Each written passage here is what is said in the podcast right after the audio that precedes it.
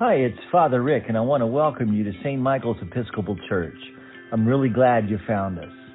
Please know that we accept you wherever you are on your spiritual journey, and we trust that God will take you where you need to be, right in God's timing.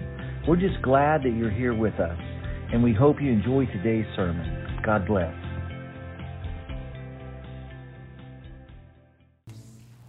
Oh, come, Holy Spirit, and breathe on us. Breathe into us anew, Lord, life, resurrected life. And may the words of my mouth and the meditation of our hearts be acceptable in your sight, O God, our strength and our Redeemer. Amen. You may be seated. Good morning. Look at all the beautiful saints of God sitting out there. You know, some of you I can see. Some of you I can just see your eyes. I wanted to say thanks, Tate, for bringing your parents to church today. No, Tate's always here. It's really cute, and I'm really amazed by that. So today's a special day, right? Today's a special day. Albert Einstein said this one time. He says, a hundred times a day, I remind myself that my inner and outer life depend on the labors of other people, living and dead, and that I must exert myself in order to give in the measure as I have received and am still receiving.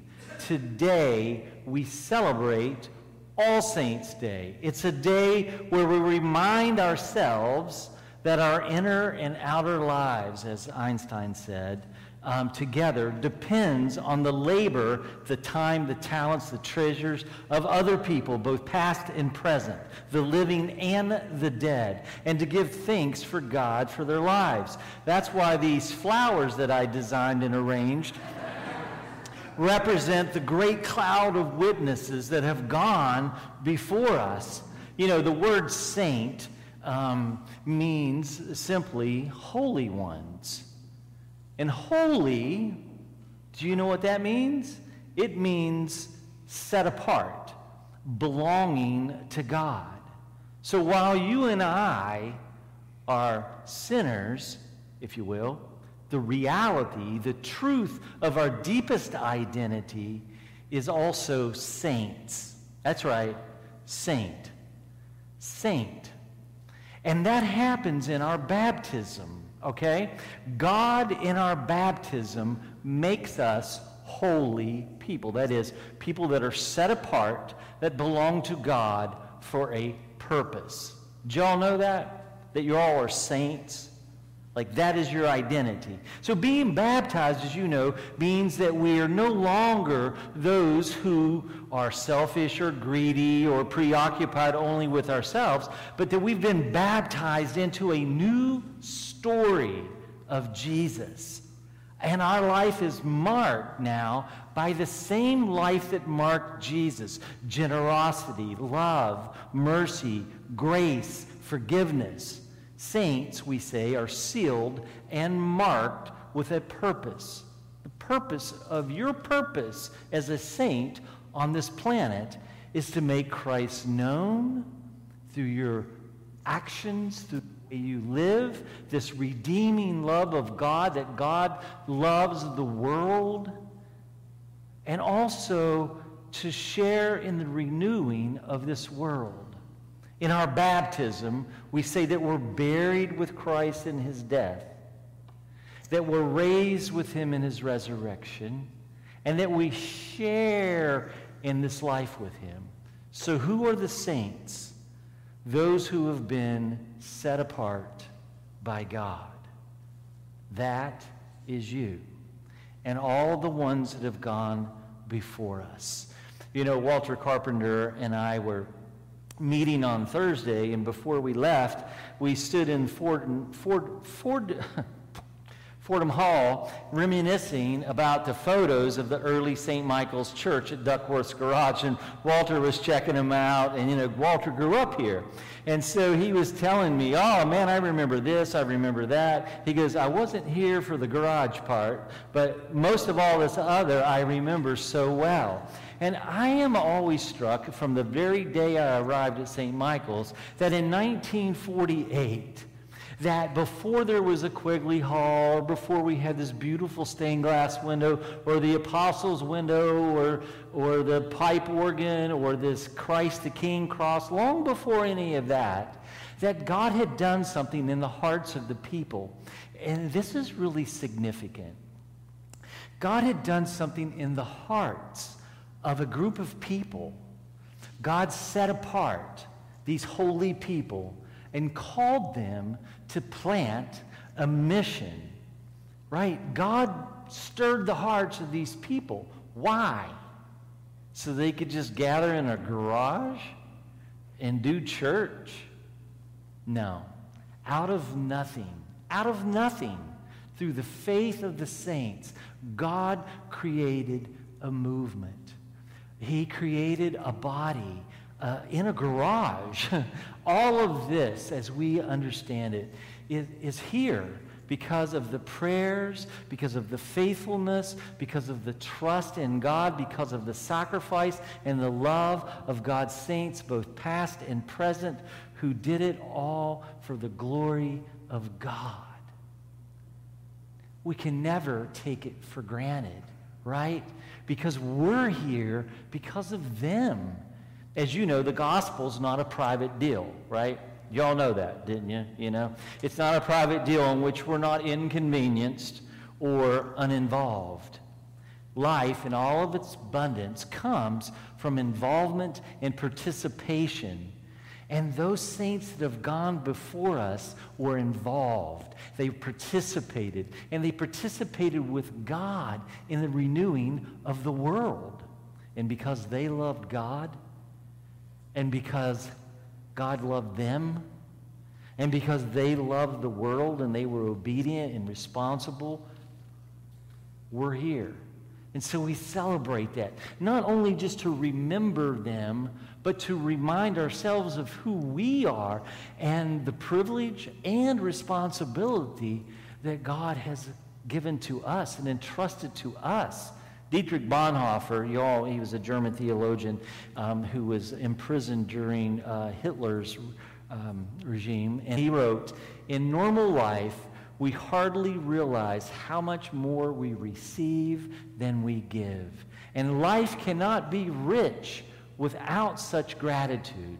It is so easy to overestimate the importance of our own achievements compared with what we owe to the help of others." Mainly those, first and foremost, the rich, rich, beautiful blessing of God's one-way love for you. And you know, folks, everyone on this planet, we do so many things to try to fill our lives. We do so many things to try to complete ourselves. We try to do so many things to feel fulfilled and have meaning and purpose in our lives. But there's only one thing, ultimately, that can fill us. Not church, as we understand it, not religion, but this one-way love of God. This rich gospel, this good news that God hasn't forgotten us, that God has entered our world, that God has come for us. And that's why we give thanks, and those who have come along to help bring that movement, that word, that gospel hope into our lives. In today's familiar gospel story, the story of the raising of Lazarus, you all know the story, Jesus receives a message that his friend Lazarus is ill, right? And his two sisters, Mary and Martha, are seeking his help. And so Jesus uh, doesn't get into it in our part because it's been cut and pasted for this particular day, so it's not the full story. But Jesus tells his followers, this sickness will not end in death. No, it is for God's glory, so that God's Son may be glorified through it. On his way, Jesus is met by Martha, and she tells Jesus that Lazarus has died and has been in the tomb for four days. That means he's really good and dead. And Jesus looks at her and says the same thing that we say at absolutely every funeral. When we process in with the Paschal candle, the cross, we say it during the Easter vigil when we process in, and we read these words, I am resurrection and I am life, says the Lord. Right? Anyone who believes in me, who entrusts themselves to me and what I've done for them, will live even after dying. Everyone who lives in me and believes in me will never, ever die. When Mary sees the Lord, she says, Lord, if you'd only been here, my brother would have lived. You ever felt like that? Lord, where you been, man? Like, show up, dude. If you would have been here, I'd have made an A on that exam. I wouldn't, no, that was college, sorry. But, but, but no, you know what I'm talking about. You feel like maybe he's forgotten you, that he's abandoned you in some way. But that just isn't the case, right? And the story says that Jesus was deeply disturbed. Jesus wept. His friends dying out. Is he crying because he's weeping over the death of his friend? Is he crying because he feels sorry for the people and their hurt and their fear and their doubt? Then it says he's deeply disturbed. I think perhaps it is death and what it does to people that disturbs Jesus in his soul, because God is a God of life, and God is not a God of death and fear and sin and brokenness and all that other stuff that has gone sideways in our world. But also I wonder if Jesus might be a little bit disturbed because there he is with them, and they're coming up with all kinds of issues. You know, maybe they don't trust or whatever. First, they declared that Lazarus is dead, and they buried him. So it's pretty much hopeless. Thanks for nothing, right? Then they blamed Jesus for his death. Lord, if you'd have been here, my brother would not have died. When Jesus insisted that they take away the stone, they complained. Lord, there's a stench because he's been dead for four days.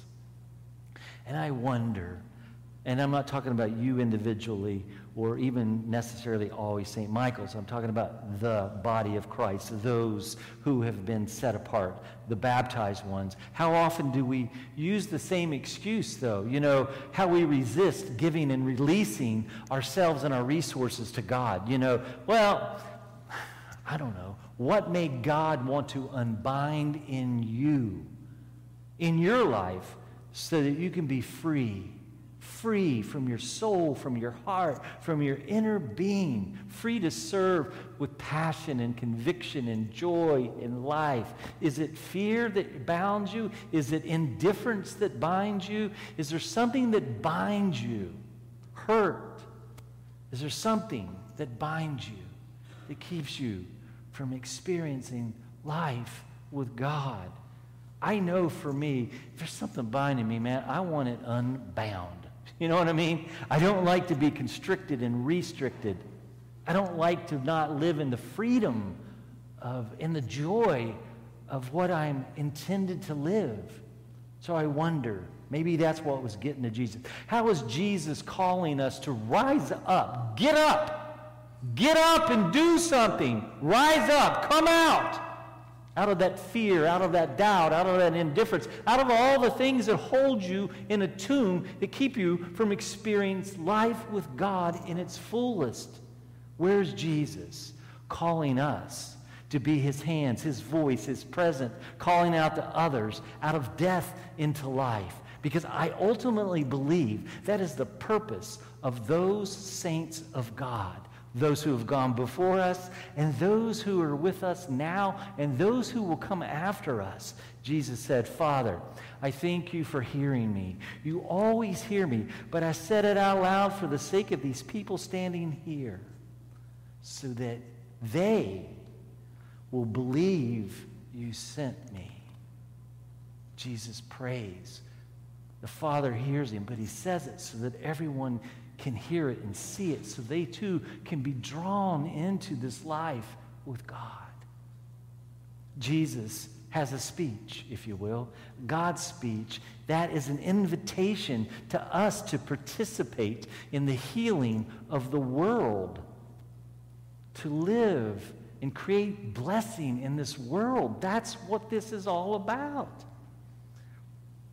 To create blessing is to, to transmit God's power, God's love for life that God gives us, to let ourselves be channels of that to others, because we are channels for that power and not simply reservoirs where it just sits, because we are the saints of God.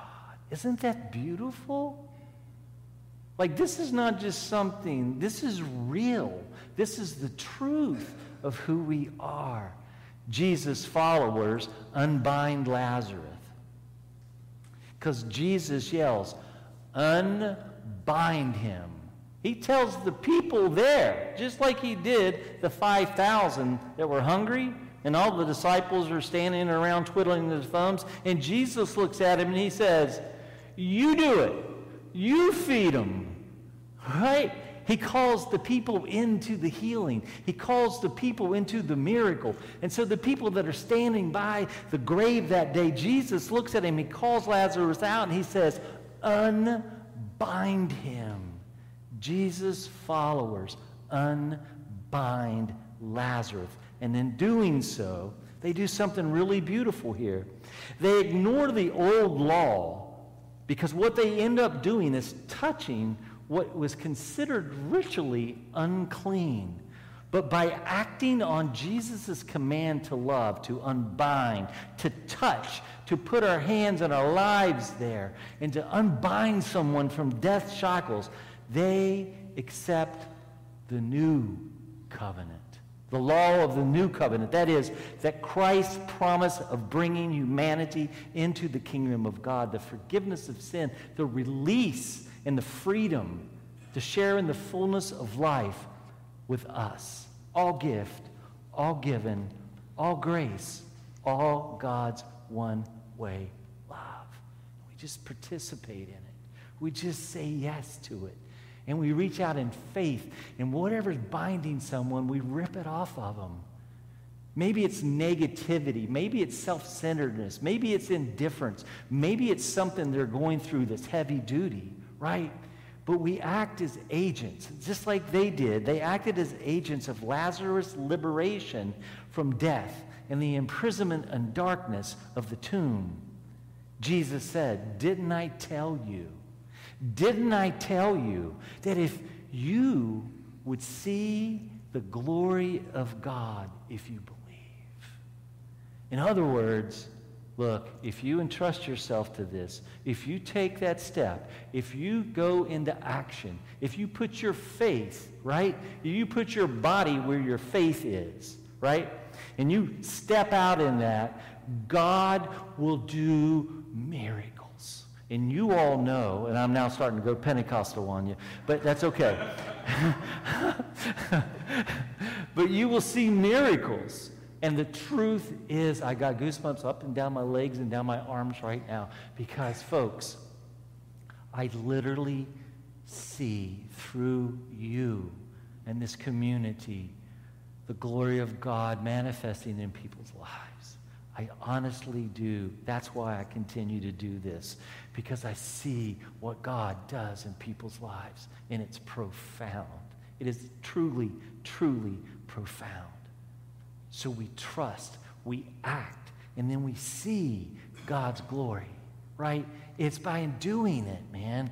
So we too are saints, right? Just like the saints that have gone before us, just like those people there by Lazarus that day, we are saints of the risen Christ. And we too, believe it or not, you are an agent of liberation. You have to know that. That's who you are.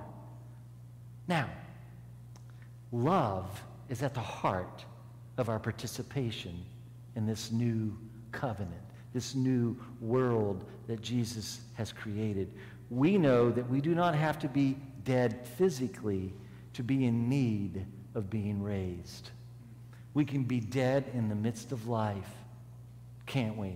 I've been there. I was just sharing with somebody after the seven forty-five.